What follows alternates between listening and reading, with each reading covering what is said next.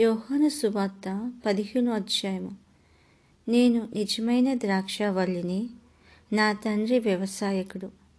నాలుగు ఫలింపని ప్రతి తీగే ఆయన తీసి పారవేయును. ఫలించు ప్రతి తీగె మరి ఎక్కువగా ఫలింపవలెనని దానిలోని పనికి రాని తీగలను తీసివేయును. నేను మీతో చెప్పిన మాటలను బట్టి మీరిప్పుడు పవిత్రులై ఉన్నారు. నా యందు నిలిచియుండుడి.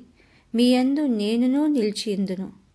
తీగ ద్రాక్షవల్లిలో నిలిచి ఉంటేనే గాని తనంతట తానే ఎలాగూ ఫలింపదో అలాగే నా యందు నిలిచి ఉంటేనే గాని మీరు ఫలింపరు.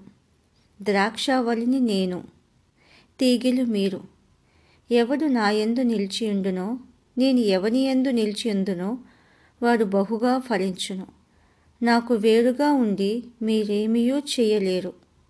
ఎవడైనను నా యందు నిలిచి ఉండని ఎడల వాడు తీగవలే బయట పారవేయబడి ఎండిపోవును. మనుషులు అట్టి వాటిని పోగు చేసి అగ్నిలో పారవేతురు. అవి కాలిపోవును. నా యందు మీరును మీ యందు నా మాటలను నిలిచి ఉండినట్లా మీకేది ఇష్టమో అడుగుడే. అది మీకు అనుగ్రహింపబడును. మీరు బహుగా ఫలించుట వలన నా తండ్రి మహిమపరచబడును. ఇందువలన మీరు నా శిష్యులగుదురు. తండ్రి నన్ను ఎలాగు ప్రేమించెనో నేనును మిమ్మును అలాగు ప్రేమించి తిని నా ప్రేమయందు నిలిచియుండుడి.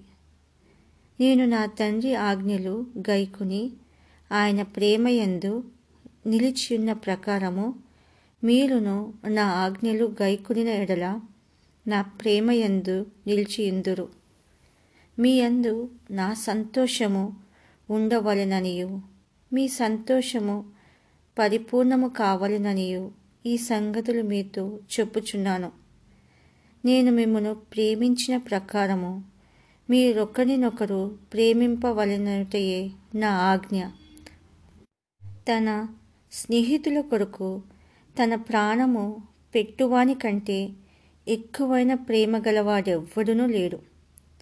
నేను మీకు ఆజ్ఞాపించు వాటిని చేసినట్లా మీరు నా స్నేహితులయ్యుందురు దాసుడు తన యజమానుడు చేయుదానిని ఎరుగడు. గనుక ఇక మిమ్మను దాసులని పిలవక స్నేహితులని పిలుచుచున్నాను.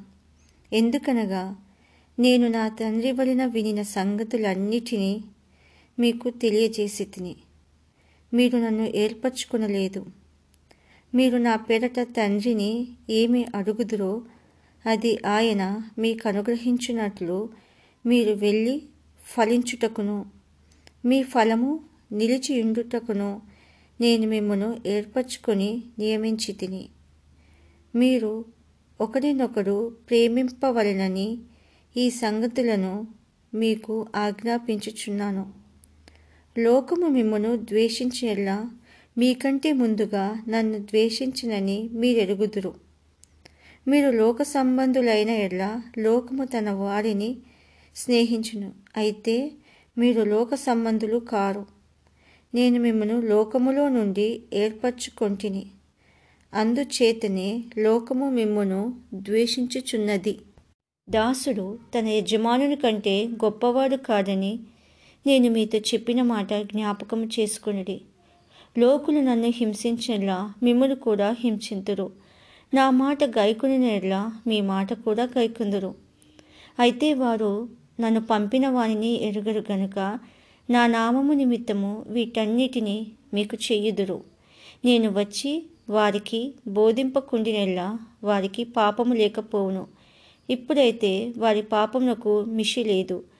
నన్ను ద్వేషించువారు నా తండ్రిని కూడా ద్వేషించుచున్నారు ఎవడును చేయని క్రియలు నేను వారి మధ్య చేయకుండినెల్లా వారికి పాపము లేకపోవును. ఇప్పుడైతే వారు నన్నును నా తండ్రిని చూచి ద్వేషించుచున్నారు. అయితే నన్ను నిర్హేతకముగా ద్వేషించిరి అని వారి ధర్మశాస్త్రంలో వ్రాయబడిన వాక్యము నెరవేరునట్లు ఇలాగు జరిగిను. తండ్రి యొద్ద నుండి మీ యొద్దకు నేను పంపబోవు ఆదరణకర్త అనగా తండ్రి యొద్ద నుండి బయలుదేరు సత్యస్వరూపి అయిన ఆత్మ వచ్చినప్పుడు ఆయన నన్ను గూర్చి సాక్ష్యమిచ్చును. మీరు మొదట నుండి నా యొద్ద ఉన్నవారు కనుక మీరును సాక్ష్యమిత్తురు.